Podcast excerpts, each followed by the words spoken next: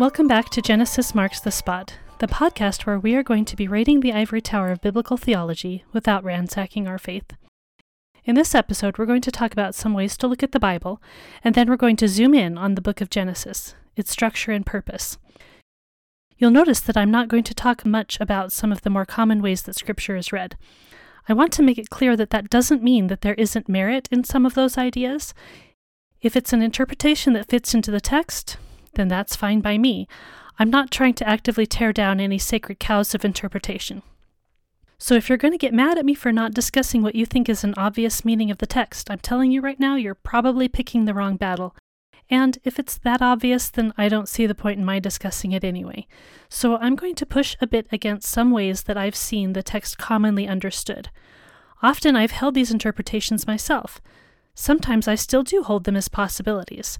In the end, the more literal, plain language of the text interpretations are often not as compelling or interesting to me, but that doesn't mean they can't be valid or true. So, with that disclaimer, which applies to my podcast as a whole, by the way, we're going to talk about the Bible and about Genesis, and at the end of the episode, we're going to get into the structure of the days of creation, which, if you haven't heard this stuff, it is so cool. Our first question is What is the Bible? As professing Christians, the Bible is the revelation from God, but it's also writing from an ancient people. And then our question is what's the genre? Is it history? Is it bibliography? Is it a novel? Is it theology? A lot of people think it's a book of instructions. This is what you're supposed to do, and this is what you're not supposed to do. And then, of course, there's the aspect of prophecy, which, of course, plays a big part in the narrative of the Bible. The Bible is a book, since it is a book, we ought to treat it as one. While we can go through textual redaction, etc., etc., we are mostly going to treat it as the cohesive whole that we have received it as. So, what are the properties of a book? A book has genre. A book has a purpose. A book's purpose is to communicate. It has meaning. There's a use for it. There's intention of the author. Yep, sorry, postmodernists. A book is cohesive. A book has context. It has words which have meanings within sentences, which have meanings within passages. And all of those things have meanings within a culture and within a moment of history. Background knowledge is expected when you read a book. Then, of course, you have pattern and design to the text that serves its purpose and is embedded in its situational context. By embedded in its situational context, I mean that you're going to understand it a lot better if you understand the context within which the book was written. For instance, if you don't understand the concept of fiction, then you're going to have a hard time when you come across science fiction and you have no idea what a Klingon is. Let's look at literary design strategy for a moment. I reject postmodernism, which says that the author's meaning and intent is unimportant or at least unrecoverable because our own personal context gets in the way. While I do not ignore the fact that we do have our own context that greatly muddies the waters, I feel that we humans are collectively smart enough to understand and accept situational knowledge and information that goes beyond our own. Good faith communication requires that we seek to understand the meaning behind a statement or claim or writing. If the only thing we were doing is filtering through our own lens, then good faith communication would not be possible. It would not matter what the other communicator intends to communicate. What on earth then would even be the point of communicating with one another? This is not how we live our lives when we're interacting with other people, and that is not how we should read a text. Thankfully, postmodernism is not the only type of scholarship out there. There are two forms of historically oriented biblical scholarship. There's comparative or contextual materials, where we get into the author's thought world. And then there's literary analysis. And when we do a literary analysis, we're looking at design, we're looking at style, we're looking at the strategies that a writer would use, and we're looking at poetics, things of that nature. So, with these two historically oriented tools, we can actually do quite a bit with our biblical studies that many of us have never done before. And here's an aside for many of us, in depth Bible study has come in the form of word studies, and these are good and helpful and useful. Word studies are a great gateway into studying the Bible more in depth, but they're also limiting. They give you the English glosses or translations for that word, but it cannot tell you which translation to choose, or how it's actually defined, or how the glosses are related. Also, they will only give you that exact word, and not similar words that might be related. Word studies will not tell you associated ideas or concepts with that word. Word studies can box you into word choices, being concerned more with semantics rather than patterns, themes, and concepts. Word studies rely on a particular translation. So keep doing word studies if you're doing them. If you're not, then start doing them. Just know that they are a specific tool and that you have more tools that you can use. Let's take a closer look at literary analysis and how that can be used to fuel our studies. There are so many things we can do with literary analysis. Narrative analogy is one of those things. Here is a quote from Brian Sigmon's dissertation, Between Eden and Egypt. Narrative analogy is when an author shapes two or more characters, stories, scenes, or other aspects of a text so that they bear a significant amount of resemblance to one another, inviting further comparison between the two.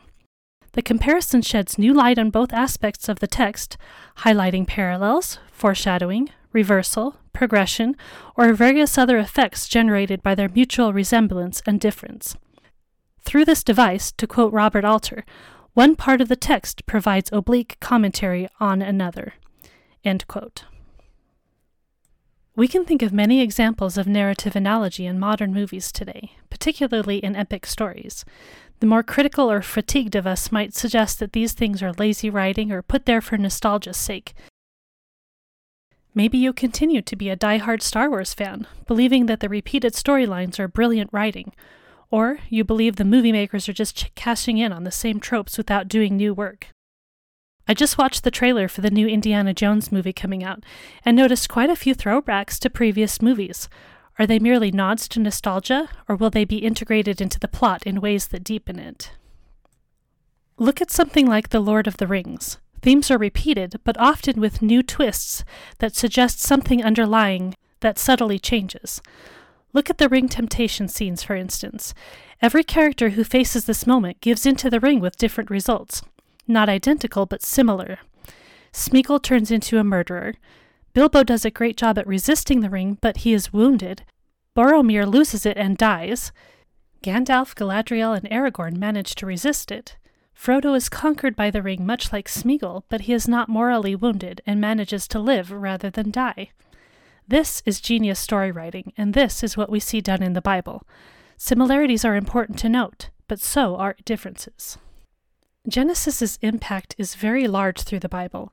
It is the most quoted or cross referenced book. This makes sense if it's the earliest book and the foundational book, but the quotes and cross references might not always be there in the ways or for the purposes that we expect. For instance, Adam is mentioned by name only a handful of times. If we're coming at the narrative of Adam being the entire reason for sin in all of creation, a position that many take, that seems a bit odd, doesn't it? Noah's the same. But Abraham and Jacob, they're mentioned all over. Why would the patriarchs be more important? How does the primeval history of Genesis 1 through 11 fit into the purpose and narrative of the Bible? These are things we will hopefully look at more as the podcast goes. For now, we're going to look at Genesis. Since the Bible is a book, that means it's literature, we're going to look at it as such and really, it's more sensible to talk about the Bible being a library of books, written by different authors for different purposes at different times. We're going to start by looking at the book of Genesis. The Jewish name of the book of Genesis comes from the first word, Bereshit, in the beginning, though the meaning of the phrase is debated, but that's not our point here. There's an older Jewish name, Sefer Maseh Bereshit, the book of the act of in the beginning, this name, Bereshit, or in the beginning, is useful to give us a general idea of the purpose and intent of the book. Though there are some questions we can ask here. Is the beginning just the beginning of the world, or is it the beginning of something more specific? Is it just the beginning of the book, the beginning of the people of Israel, the beginning of salvation history? Maybe it's all of the above. It may seem obvious that it's the beginning of all creation, but we can follow along with the story and see that there's a pretty specific storyline that the book of Genesis, and really the whole Bible for that matter, are centered on. The English name Genesis comes from Genesis 2 4. This is the book of the generations or origins of heaven and earth. That Greek word for generations or origins is where we get the English word Genesis. The Septuagint is the Greek translation of the Hebrew Bible, the Old Testament, which was translated into Greek before Jesus was born. The Septuagint uses this Greek word as the name for the book, and the Latin Vulgate transliterated the word. The Vulgate, that's the translation of the Bible into Latin, which happened after Jesus. The Vulgate was translated in the late 300s. Transliteration is where you take a word in a foreign language and just transpose the sounds into your own language. So, this word, the word we get Genesis from, it wasn't Latin, it was Hebrew translated into Greek, then transliterated into Latin, and finally translated into English. You see, we have both translation as well as transliteration going on, but we trace the patterns back and we get to the root meaning of the word, which means either generations or origins. You can see how both might apply. The word means generations, which, once that's pointed out, you can hear the correlation Genesis, generations. And we've taken it to mean origin as well as generations, though the Greek word in the Septuagint means generations. It is interesting that we've taken this word to make it actually equate pretty well to Bereshit, the name of the book in Hebrew. But the Hebrew word for generations is actually used quite a few times in Genesis, and it makes up part of its structure. Let's take a look at that now. There are actually a number of ways Genesis is structured. These different structures are not in conflict with one another, but can be used to look at the text from different angles. I know I mentioned generations, but let's take a step back and look at the geographical structure first, because it's quite simple. We have Genesis 1 through 11, which occur in Babylonia. Genesis 12 through 36 occur in Canaan. Genesis 37 through 50 or the Joseph narrative, that occurs in Egypt. It's interesting that the middle section is the biggest, and the beginning and ending are both situated in hostile territory, though neither Babylon nor Egypt are working as Israel's enemy in the way they will later. Indeed, Israel is not even a nation yet. A second way in which Genesis is commonly divided is between the primeval history of the first 11 chapters and the ancestral narratives of chapters 12 through 50. A third way of looking at the structure of Genesis is through the linguistic division of generations or toledoths, a Hebrew word that is usually translated as generations. When you see the words, these are the generations of, that's the word toledoth. And when I bring up Hebrew or Greek, those who know more will have to forgive me for my pronunciation. I won't promise to be an expert, I just do my best. Sometimes I can't even pronounce English, so there's that. We'll be talking more about the Toledoths in later episodes. We might think of these sections of Scripture similarly to how chapters work. The number of Toledoths is interesting, as numbers frequently are in the Bible. The primeval history of Genesis 1 through 11 contains five Toledoths, and the ancestral narratives of Genesis 12 through 50 contain another five Toledoths. So, what's up with the generations?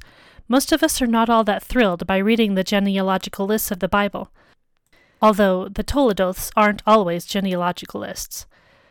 But genealogical lists play a big part in the structure, themes, and understanding the undertones of the text. Though usually connected to a person, the Toledoth, or chapter if you want to think about it like that, is not about that person, but about the lineage or outcome of the line of that person. So you can see here why origins might be another way to translate this word. You'll notice the first Toledoth of the Bible is not about a person at all, but about the generations of the heavens and the earth in Genesis 2 4. What follows isn't about the heavens and the earth. In his commentary on Genesis, Arthur Fruchtenbaum says the first Toledoth is the Toledoth of the heavens and the earth, meaning what becomes of creation, and what became of creation was a return to chaos. I like that, but the generations of the heavens and the earth could also be a reference to the fact that Adam came from dust. Again, we don't have to choose between options here, but each can inform our reading in different ways. So there's our basic structure. It might be helpful to read Genesis in these sections, sit down and read each section one at a time, or cross boundaries between sections to see what happens there. But however we divide the text, these sections can help us understand what the text is trying to do or say. It can help us find the text purpose. Just like trying to categorize the ways in which people have seen the Bible, there are many ways in which Genesis has been viewed. And again, accepting one view does not mean we need to reject another. But neither do we need to accept all views. The question is, which will the text itself support and which do not? The question after that becomes how likely the perspective is, based on information we know of the text, which includes the situation of the text. We're going to look at a few ways people have interpreted Genesis. Arthur Fruchtenbaum, who wrote the Ariel Bible Commentary, suggests that the main theme of Genesis is blessing and cursing. The nation of Israel is to bless all the nations. Covenants have both blessings and cursings. We see that evil brings evil and good brings good. Fruchtenbaum further suggests six purposes of Genesis. Genesis declares the nature of God, it declares the nature of God's people, it shows the beginning of covenant, it describes Israel's historical and theological basis. It unveils the destiny of the people of Israel. And it functions as a prologue for the book of Exodus. And I'd suggest the whole Pentateuch and the Bible as a whole. These lists of themes and purposes all originate from looking at the text and, importantly, can be traced throughout the book. It's important to see that the purposes and themes are essential to the text and embedded into it and also importantly for the Bible, the themes and purposes of Genesis are integral to the themes and purposes of the Bible as a whole. So here's my point here. If the purpose or theme we are suggesting for the book is not essential to and embedded within the story, maybe it's not a purpose at all. Something to think about. Genesis is a deep book and it contains so much.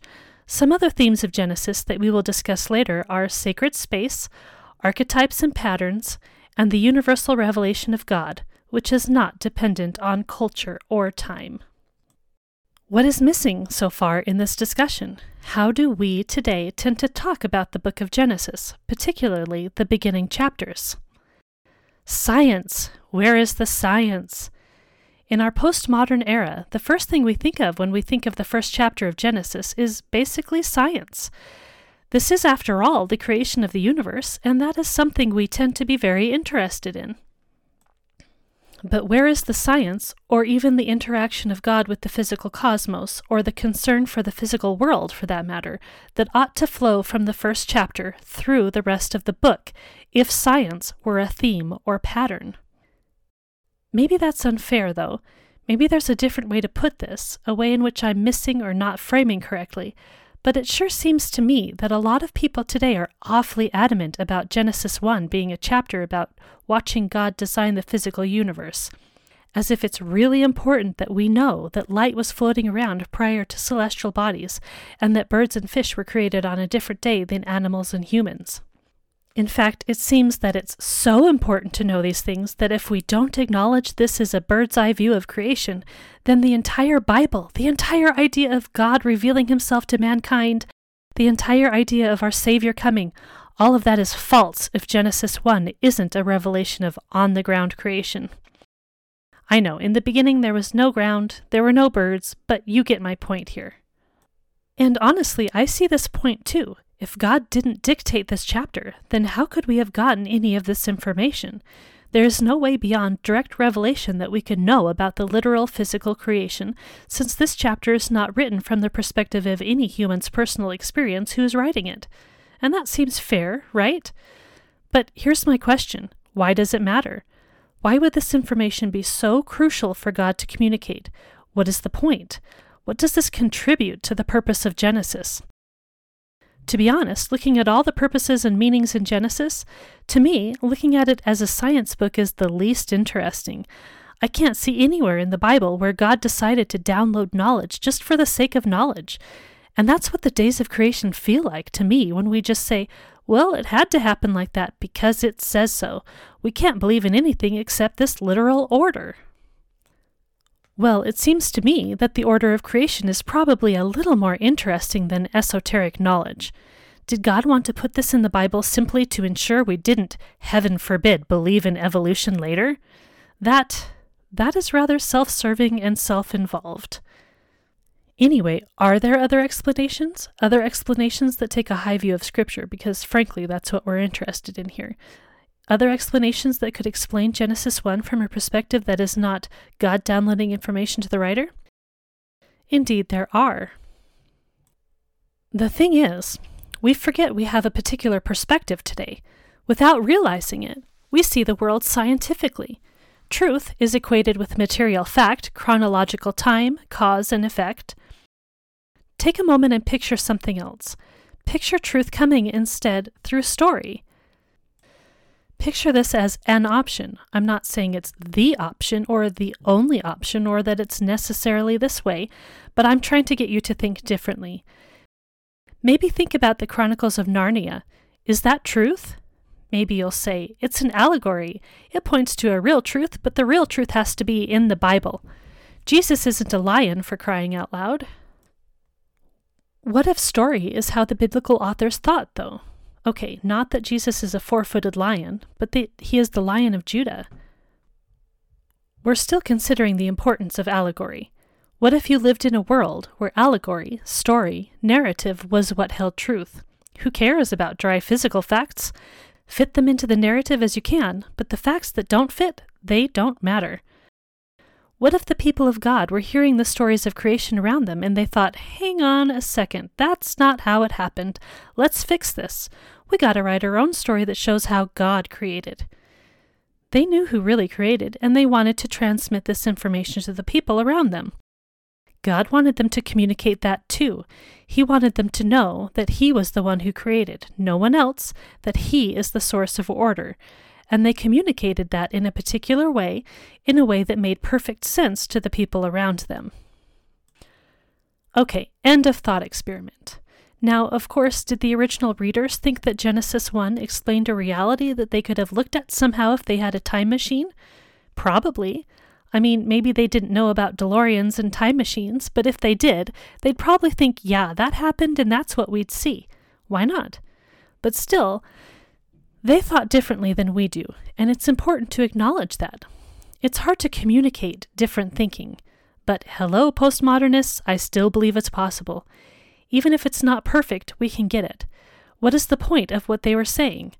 God is sovereign, God is creator, and throughout the text we're going to see how the things of creation still echo through time and history. These will be literary elements that will bring us back to the idea of God creating, or in the new context, recreating, creating anew. Creation is an essential theme throughout the Bible. And what matters here is not the scientific facts, but the words and images and patterns that are brought to mind later in the text.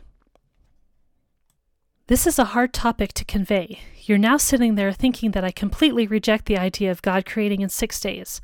That's not what I'm saying. I'm not saying that the biblical text can't support this as an option. That's what I'm concerned with, what the biblical text can support. Was it a literal six days? I mean, I think yes, the Bible was talking about six literal physical days, and thus, sure, it's possible God created the world in this order. I don't see why not. I'm not suggesting this isn't an option, okay? It's God, He can do what He wants. I'll admit it's not my preferred option, but I'm certainly not taking it off the table. Ultimately, it doesn't matter to me either way. If we somehow found conclusive proof that it wasn't six literal days, then that's not going to affect my faith. That's what I'm saying. But that is the danger of the idea that this is the only legitimate interpretation. Because when people learn that there are other options and they're swayed by evidence this way or that, it does affect their faith. Here's the thing the Bible is true. However, your interpretation is not the Bible. Maybe you're right, maybe you're wrong. It's an interpretation. If we can't accept that our interpretations are not infallible, then we might run into some problems. Let's go back for a moment to the six purposes of Genesis according to Fruchtenbaum's commentary. I'm going to list them in reverse order. Genesis serves as a prologue to the book of Exodus. There is one obvious connection to the days of creation between Exodus and Genesis the idea of the Sabbath. If God didn't literally rest on the seventh day, then why should the people rest? you might say. Well, this depends on what it means that God rested. I don't think God literally abstained from cooking food for himself, so already our literal example is breaking down. Genesis unveils the destiny of the people of Israel. Okay, that really doesn't have much obvious connection to the first chapter of Genesis beyond the fact that people had to exist for Israel to exist. Genesis describes Israel's historical and theological basis. Check. Would be pretty hard for Israel to exist if the universe wasn't created, but again, this isn't all that specific. Fourth point Genesis is the beginning of the covenant. Well, that seemed to happen after Genesis 1. Genesis declares the nature of God's people. Again, not all that specific to Genesis 1. The last, or rather first, in Fruchtenbaum's list, the purpose of Genesis is that it declares the nature of God. Here's where I see some of you say, well, here we go. This is why Genesis 1 has to be literal, because if it's not, then we can't accept that God is truthful and factual in his revelation. You might go on to suggest that if anything in the record of historical Israel is false, anything at all, then that casts doubt on the Messiah, Israel's real presence in Egypt, etc., etc. Okay, this seems reasonable, but at what point in time would God have found it necessary to explain science? This is a real question. He's not going to tell them anything that they don't understand. Let's do another thought experiment. Let's say God did create things via billions of years and through a process of evolution. How do we imagine that God would communicate that knowledge to a pre scientific people?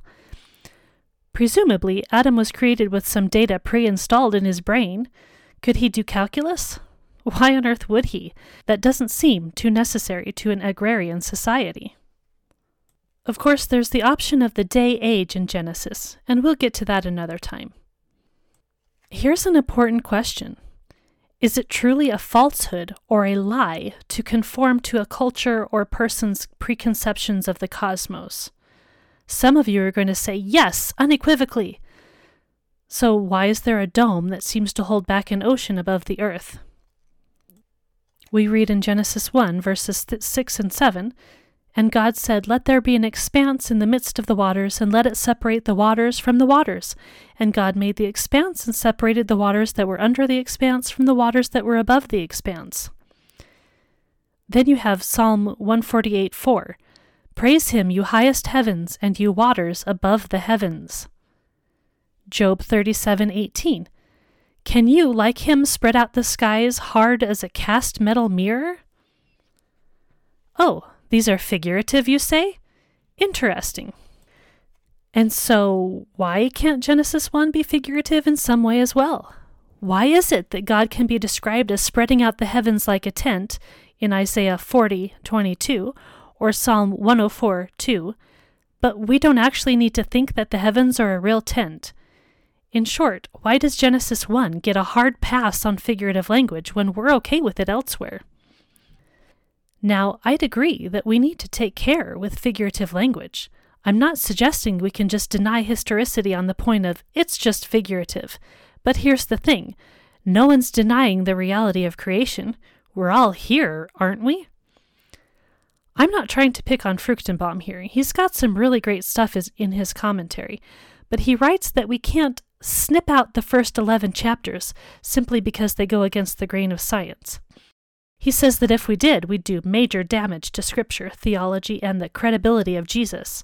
He says if he, Jesus, was wrong about Genesis 1 through 11, then he could not be the Messiah he claimed to be. Okay, fair enough, but I don't see most people who disagree that the Bible is teaching science. I don't see those people, people with the high view of Scripture, remember. I don't see them trying to snip out these chapters because of it. We don't do away with Genesis 1 through 11 because of science. We don't have to. It doesn't, in fact, do damage to Scripture, theology, or Jesus to suggest he wasn't quoting Genesis in order to do science. Where in the Bible is it foretold that the Messiah would confirm science or historicity? We'll believe Abraham was a real person once the Messiah tells us so. That's not how it works. And from the other angle, we don't need to limit our scientific thinking because of what we see in the Bible either. If we did, why would we ever have done work with the brain and cognition? Thinking comes from the kidneys, right? If we did, why not accept that the world is flat and we might as well not try and sail around it? Why believe that there are continents on the other side of the ocean when God clearly drew all the land together into one place? Why don't we try to breed goats in front of striped sticks, like Jacob did in Genesis 30, in order to get the coat patterns we prefer? Genesis isn't a textbook and doesn't need to be correct on these points. Whether or not we can describe or understand these events scientifically, the creation of the cosmos and the creation of Israel weren't accidents. Ultimately, what matters for creation? God is not concerned with the material world for its own sake. It is a means to an end, not an end itself. Humanity and life is what matters. Why isn't one of the purposes of Genesis to declare how the cosmos is made? Because what matters is who created it, that it was created, and it was created via order. All right, enough with my soapbox on how the Bible isn't a science book. I needed to get that off my chest sooner rather than later, and no doubt I'll find time to bring the soapbox out again. But right now, we're actually going to take a closer look at Genesis 1 and the structure of the days of creation. This is super fun. I, I hope you think so too. We're going to start in the second verse of Genesis. We'll actually leave the first verse for another day. Genesis 1 2. This is the ESV. The earth was without form and void, and darkness was over the face of the deep and the Spirit of God was hovering over the face of the waters. Okay, so the earth was without form and void. Some other translations say formless and empty. To our ear, these seem like they're just describing the same thing. Things are just not ordered yet. But let's look at the Hebrew. Those words are tohu va vohu. If you listen to other podcasts or have any introduction to Hebrew at all, these words might be f- quite familiar. Va means and. So we have tohu, which means formless, and vohu, which means empty. It's fun to say, too, very poetic. Tohu va vohu. Tohu means it's a desert, there's no order. It's not fit for human habitation. It's unordered and without form. Vohu means empty, uninhabited. That's important. Void is the word we often see, but that word might have other mental images, so maybe empty is a better word to use. So, why am I focused here? Why do these words, formless and empty, matter? Because the rest of the chapter hinges on these words. This would be easier if it wasn't audio, but we'll do what we can. And somewhere I'll be putting up a chart that shows the structure, so if you go to my website or Facebook page, you can probably find that. But most of you are just listening and can't easily go and do that, but it's there. We'll start by reading some of the text. We'll be reading from the ESV today. We'll start after the tohu vavohu in the Spirit of God hovering. Genesis 1 3 through 5. And God said, Let there be light, and there was light. And God saw that the light was good, and God separated the light from the darkness. God called the light day, and the darkness he called night. And there was evening and there was morning, the first day. Okay, the first day, light and dark were separated, day and night. That's the first day. Genesis 1 6 through 8. And God said, Let there be an expanse in the midst of the waters, and let it separate the waters from the waters. And God made the expanse, and separated the waters that were under the expanse from the waters that were above the expanse. And it was so. And God called the expanse heaven, and there was evening and there was morning, the second day. The second day. This expanse, heaven, separates water. Creation seems to be going a bit slowly, doesn't it? Is that just me? Couldn't the expanse just have been created in verse 1? Let's move on to Genesis 1 9 through 13.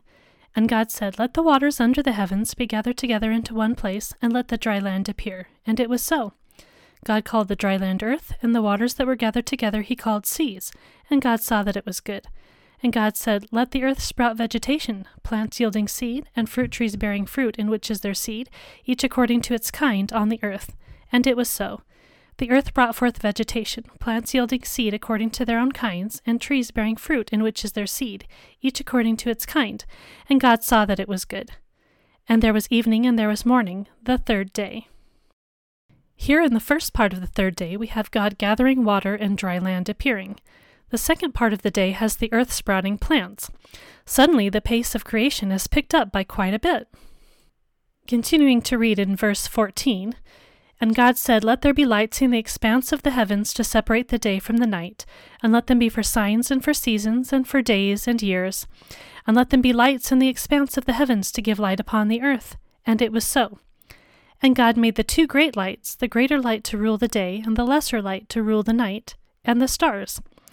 And God set them in the expanse of the heavens to give light upon the earth, to rule over the day and over the night, and to separate the light from the darkness. And God saw that it was good. And there was evening and there was morning, the fourth day. Here we are in the fourth day, and I'm pretty sure that all of this is supposed to be the stars and the sun and the moon. This is where, as a child, I started to get really confused. Everything started out slowly in creation, then sped up with the plants, and now here we have astronomy. And I knew that plants needed sun, so what's up with this? I mean, if, if it's only a day, plants can go without light. But it's not that light wasn't around, because that was mentioned on day one. It seems strange to spend a whole day of creation here, honestly. Yeah, the sun, moon, and stars are a lot to create, but unlike how humans work, I don't think the amount of material God is creating each day is the limiting factor here. If God was the source of light to sustain plants, then what's the point of day four? There is something about ruling the day and the night. That seems odd terminology. Oh well, let's let our confusion sit and move on. Starting in verse 20 And God said, Let the waters swarm with swarms of living creatures, and let birds fly above the earth across the expanse of the heavens. So God created the great sea creatures and every living creature that moves, with which the waters swarm, according to their kinds, and every winged bird according to its kind. And God saw that it was good. And God blessed them, saying, Be fruitful and multiply, and fill the waters of the seas, and let birds multiply on the earth. And there was evening, and there was morning, the fifth day. Fifth day, fish and birds. Genesis 1:24 begins the account of the sixth day. And God said, Let the earth bring forth living creatures according to their kinds, livestock, and creeping things, and beasts of the earth according to their kinds. And it was so. And God made the beasts of the earth according to their kinds, and the livestock according to their kinds, and everything that creeps on the ground according to its kind. And God saw that it was good. Then God said, Let us make man in our image, after our likeness, and let them have dominion over the fish of the sea, and over the birds of the heavens, and over the livestock, and over all the earth, and over every creeping thing that creeps on the earth. So God created man in his own image. In the image of God he created him. Male and female he created them. Okay, the sixth day, we have land animals and humans. Like day three, this is a pretty long passage of creation, and it seems to be split up into two sections. Day three had land gathered and the plants made. Here we have land animals made and then humans made. If we continued reading the chapter, we'd see some instructions about food and the seventh day, where God rests. I'll be honest, this still gives me headaches to try to remember this if all I'm doing is listing them out in order. Now, could God have done it exactly this way? He's God, so yes, yes, he could have, not going to claim otherwise. But if he did, he did it with some interesting things in mind. Because, contrary to what my young mind thought, there was a logical order to this. Remember tohu vavohu, formless and empty? The world had no form and no inhabitants. No form didn't mean it didn't look like a nice, neat ball. It meant that it didn't have structure that was suitable to inhabitants. Let's look at days 1 through 6 again. Day 1 light and dark, day and night. No inhabitants. Day 2 dome separating waters above with waters below. Still, no inhabitants. Day 3 waters below gathered and dry land appears. We have plants. So, are plants inhabitants? That's a good question. The ancient Near East would not have seen plants as living because they didn't move. So that's a disconnect between our views and theirs. When I was younger, I thought plants were the first living things, the first occupants. But if you don't see them as alive, then up till now we still have no life. So, what happens on day four? Day four, the sun and moon and stars are created. But wait, I thought we were looking for inhabitants. How are these celestial bodies described, though? They are called lights to rule the day and night. We don't see these as inhabitants, but the ancient Near East would have thought of them as deities, spiritual beings. From our perspective on Earth, the sun, moon, stars, and planets, they all move. Aha! Remember, moving means life. After day four, we have day five, where we have the fish and the birds, which are clearly inhabitants, and then day six, the land creatures and humans. Do you see what happened? Creation went first from formless, without structure, to structured, and then it went from structured but empty to structured and filled, the opposite of tohu vavohu. Is that not the coolest thing ever? I mean, my 10 year old brain would have loved that. But not only that, look at how the days line up. Day 1, light and dark. Day 4, lights rule the day and night. Day 2, waters above, waters below. Day 5, birds and fish. Day 3, land and plants, food. Day 6, land animals and humans. God created structure for life. He provided the means for ideal existence, and then he filled those areas appropriately. He did this in an ordered manner, where each resident had its appropriate place before putting them in that place. Interesting how the garden was made and then Adam was placed within it. So I'm sorry, you'll need to forgive me if I can't quite care if that is how it actually happened on Earth or not. I'm too excited with the idea that this actually makes sense.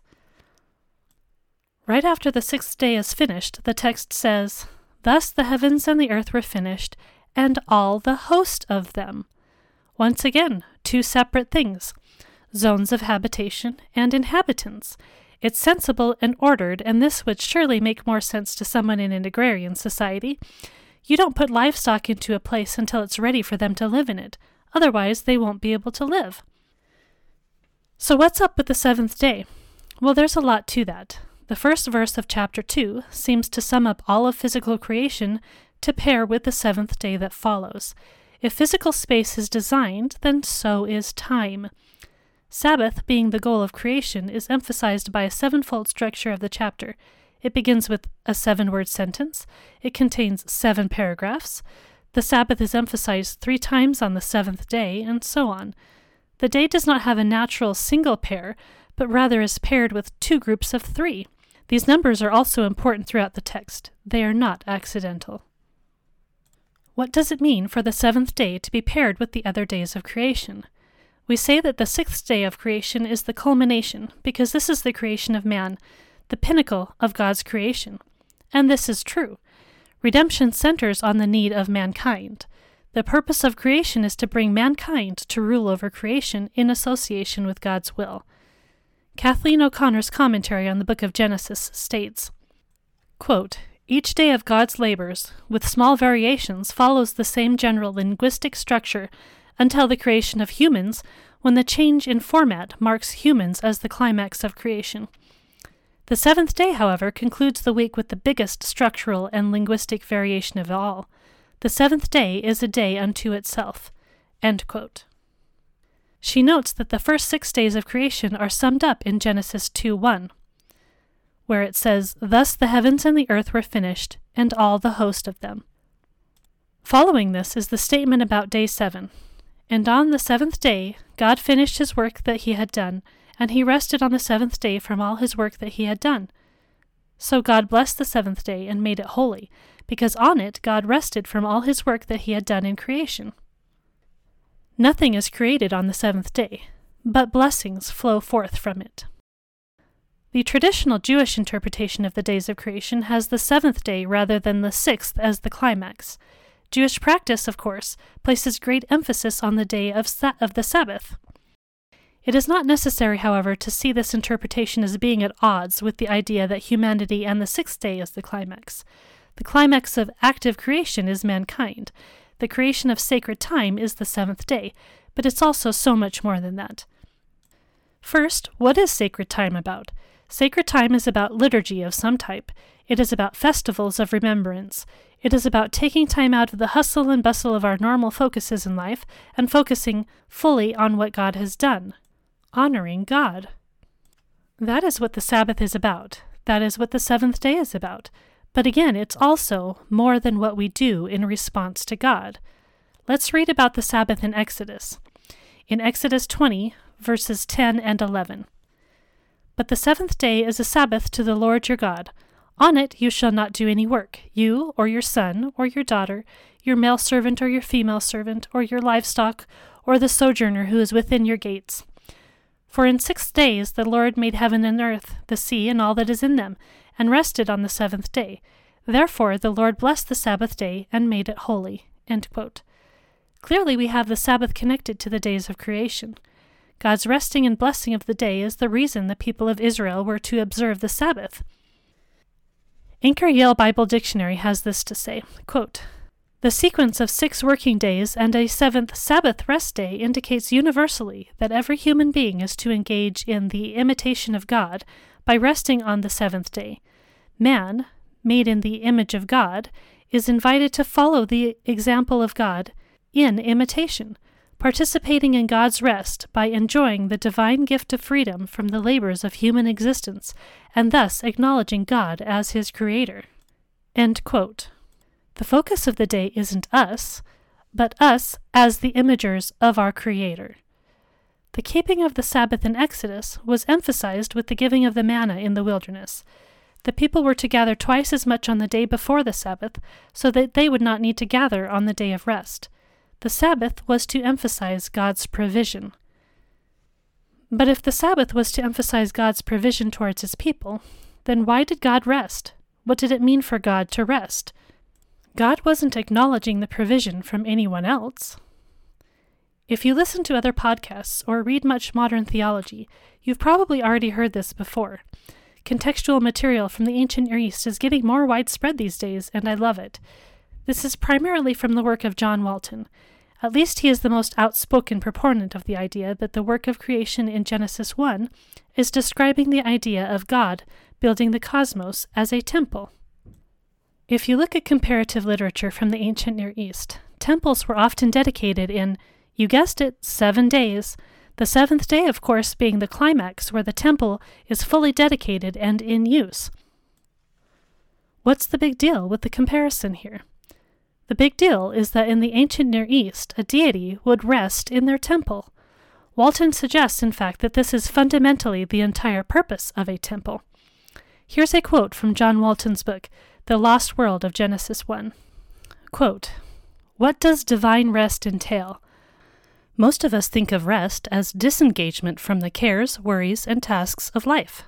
What comes to mind is sleeping in or taking an afternoon nap. But in the ancient world, rest is what results when a crisis has been resolved or when stability has been achieved, when things have settled down. Consequently, normal routines can be established and enjoyed. For deity, this means that the normal operations of the cosmos can be undertaken. This is more a matter of engagement without obstacles rather than disengagement without responsibilities. And this makes complete sense to us in reading the Bible, doesn't it? The Bible is replete with God's actions and engagement with His creation. He is not a deity who sits back and does nothing. Another point to mention note that every day up till now had an evening and a morning. The seventh day remains open ended. God has sat down to engage with creation, and he has never stopped. So, why the uneven number of days? The seventh day does not have a natural single pair because it is meant to pair with the first six days, since the entire purpose of creation is fulfilled with the installment of God's reign and his active ruling in connection with his creation. We image God through our observance of the Sabbath, or the equivalent, because we too are meant to rule in creation under God's rule and authority. Let me repeat that. We image God through our observance of rest because we too are meant to rule in creation. This idea of active engagement with creation is not the idea of, I just need to be good till I get to heaven, or I need to be good so that God isn't angry at me Oh no, no, no, no. Our purpose isn't to be good. Our purpose is to engage with the world as God's representatives, actively living out His will, not because we fear punishment, but because we genuinely have a real purpose that does real work in the real world. How freaking cool is that? All right, let's bring all of this back up to where we started. I said that I needed to see a logical order of creation in, in order to understand it. I've also hinted that I don't particularly care for the idea that Genesis 1 is scientifically describing the creation. And maybe you can understand why I feel that, since the purpose of mankind's creation overshadows any intellectual interest in science. However, you might still tell me that the logical order of creation I have laid out actually does fit very well into a more fundamentalist reading of Scripture. God created empty spaces and then he filled those spaces. Maybe that seems logical from a scientific mindset as well. Why couldn't or wouldn't God have created the world empty and then filled the world? That makes sense, right? First of all, to look at this question, we need to ask what is meant by science. In this case, what I mean by science is that if the Bible were scientifically describing the creation of the world, what a scientist of today would find in his investigations if he were able to perfectly perform those investigations and prove what happened at creation, that would exactly conform to what the Bible describes. It would mean that our scientific investigations, at least when they're really, really well done, would indicate the kinds of things we see in the text. It's important to note that I'm talking about modern science, the act of studying the world via the scientific method, which is not the same as ancient science. It's not true that ancient people didn't have science, which is simply the observation and explanation of the natural world, but their science is quite different than our science. Ancient science blurred the lines between natural observation and myth or story. Genesis 1 being a story that explains the origins of the natural world, it does conform to the practice of ancient science. Before going to the creation, let's take a different example of ways we meld the Bible and modern science together. If we were trying to use the scientific method to prove the cosmology of the Bible, which suggests a flat Earth, then all good scientific theories would support the fact that the Earth is flat. Starting out with the assumption that the Earth is flat, if anything we saw in the world seemed to suggest that the world was anything but flat, then there must be a gap in our scientific theory. The theory itself can't be wrong. There's got to be something that we are missing. For instance, in flat Earth cosmology, the shadow on the moon from a lunar eclipse cannot be from Earth, since in flat Earth cosmology, both the sun and moon orbit above the flat disk of the Earth, inside a hard dome. One explanation of the lunar eclipse from the flat Earth perspective is that there is a mysterious shadow object that we rarely see, an object that is invisible to us unless it is in front of the moon. How convenient that there is something completely invisible and undiscoverable by us which can describe this phenomenon of the lunar eclipse. It's almost like they have to make things up to support their theory. In case my sarcasm isn't clear, that's exactly what they are doing. As much as I like to try to give credit to possible interpretations, I give no credence to the Flat Earth movement. The Flat Earth quote unquote scientists have discovered this mysterious shadow object simply by the fact that they could not otherwise explain a lunar eclipse in their worldview. Some might suggest that this is similar to how the planet Pluto was discovered. The problem is, though, we actually found the planet Pluto, and there is no other evidence aside from lunar eclipses that this mysterious shadow body exists. Also, regarding Pluto, there were no other legitimate competing theories which panned out as reasonable. If you're not aware of how Pluto was discovered, it's a pretty interesting story. In the 1800s, a wobble to the orbits of Uranus and Neptune was discovered. Basically, that means their orbits didn't correspond to the math that the other planetary orbits worked with. In the early 1900s, Percival Lowell theorized that an unknown planetary body was affecting their orbits. He couldn't actually see Pluto at the time. The search went on for over a decade before Pluto was finally seen in 1930. So the idea from Flat Earth World is that just because we don't see this shadow object that causes eclipses, that doesn't mean it doesn't exist. But it's funny. Flat earthers will suggest that it's much more simple and elegant, and thus much more correct idea that the Earth and the Sun are both the same size, so that they can explain solar eclipses. But they will turn around and insist that we need a more complex and invisible explanation for lunar eclipses. Another major indication that flat Earth is not science, but something else, is that they reject all interpretations that do not fit within their set theory.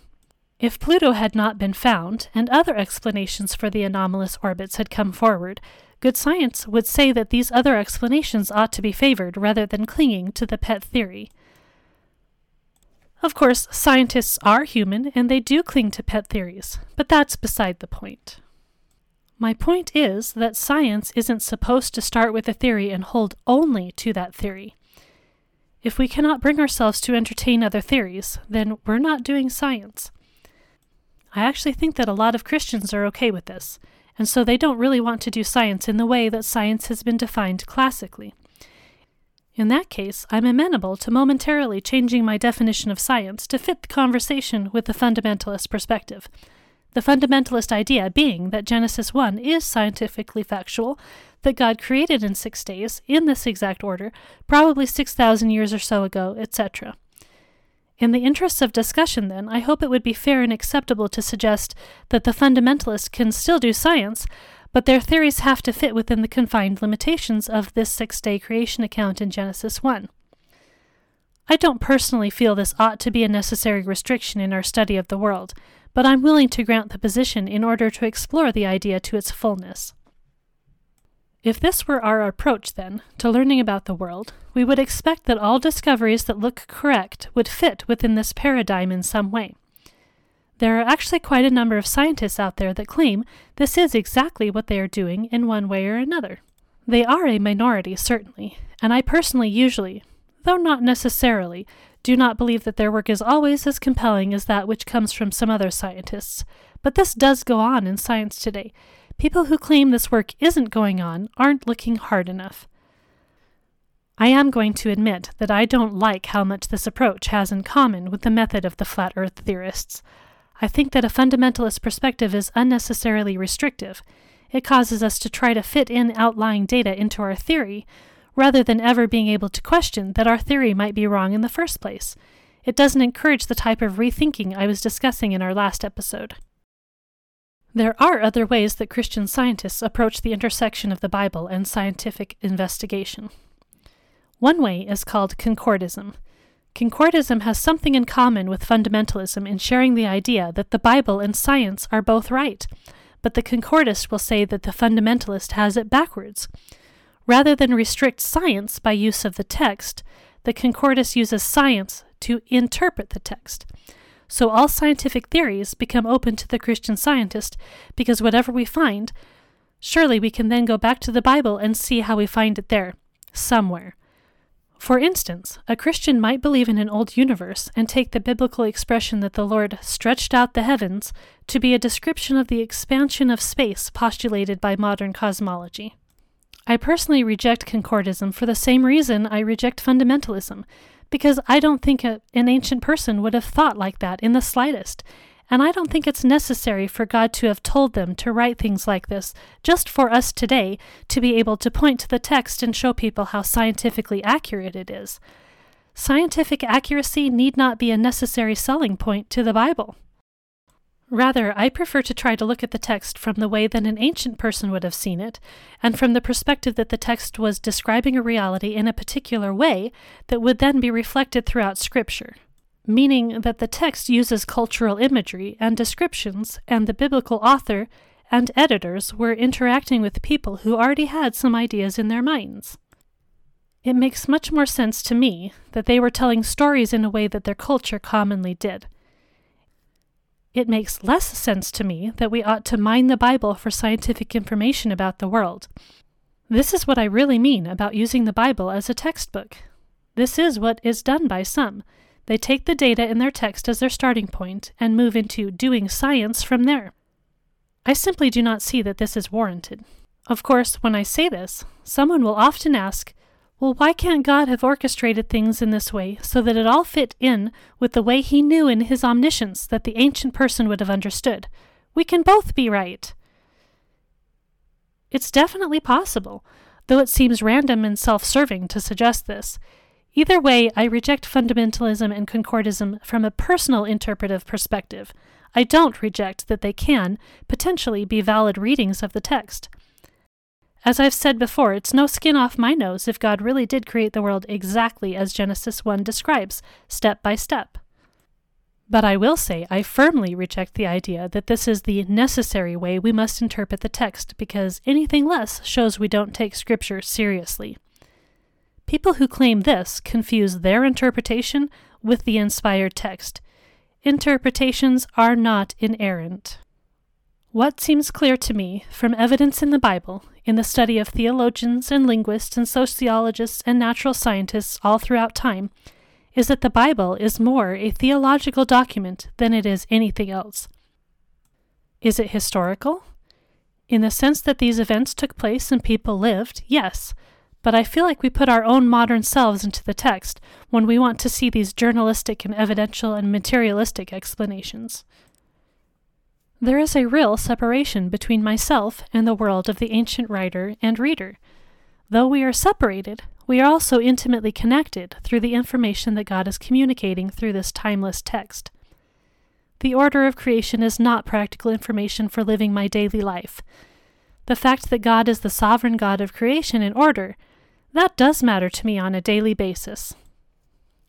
I also find it a beautiful reality that God can communicate His truth within the context of a particular time and culture.